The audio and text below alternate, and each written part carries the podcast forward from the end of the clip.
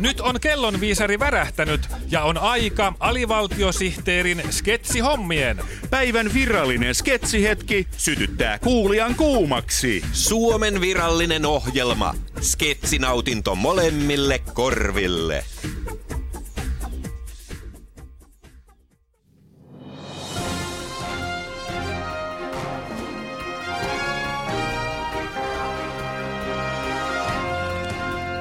Uutisista terhe terhe, koska uutistoimituksemme on yksi suuri perhe.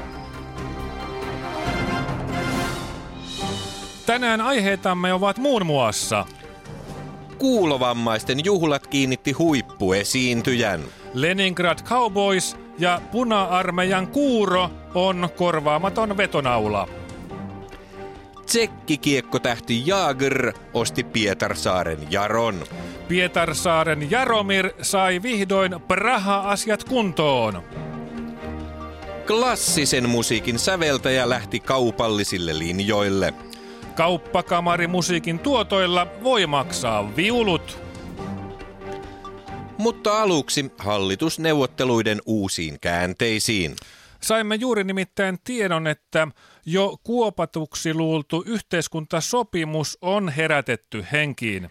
Tiedon kertoi meille hallitusneuvottelutoimittajamme Einomies Porkkakoski, joka on viimeiset kolme viikkoa asunut Smolnan lehdistöhuoneeseen pystytetyssä teltassa. Einomies, kerroit, että yhteiskuntasopimus olisi sittenkin syntymässä. Mitä on tapahtunut? Einomies Porkkakoski ja kiitos kysymästä. Yöt ovat täällä kylmiä. Nimittäin Suomi ei voittanutkaan jääkiekon MM-kisoja, joten voiton piristävä ruiske taloudellemme jäi tulematta. Tämä pettymys sai työmarkkinaosapuolet huolestumaan ja palaamaan takaisin neuvottelupöytään pääministeri Juha Sipilän kanssa. Olisiko Teemu Selänteen sittenkin pitänyt pelata vielä yksi kausi, jotta Suomen vienti olisi lähtenyt vetämään? Ei, kyllä tämä oli koko joukkueen tappio.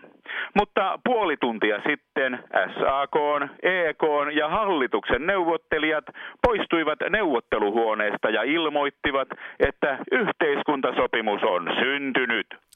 Oliko puhetta siitä, mitä sopimus sisältää?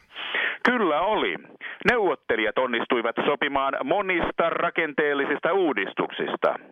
Tärkein saavutus on kenties se, että lasten nukkumaan menoajasta voidaan sopia paikallisesti perheiden sisällä.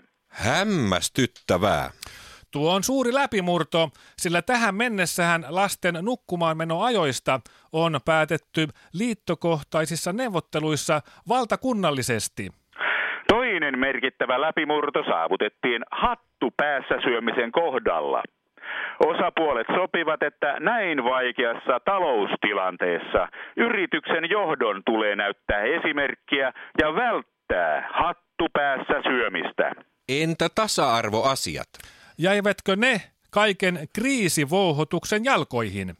Eivät jääneet. Hallitus, EK ja SAK sopivat, että myös miehet voivat mennä ensin heikoille jäille, eivätkä pelkästään naiset, kuten tähän asti. Neuvottelijathan ovat ravistelleet rakenteita oikein kunnolla. Entä viiksien pituus? Päästiinkö siitä yksimielisyyteen? Kyllä päästiin. Tänä sesonkina viiksien pitää yltää polvien alapuolelle. Ainoa, mistä ei päästy yksimielisyyteen, oli nenäkarvojen pituus. Täältä tähän.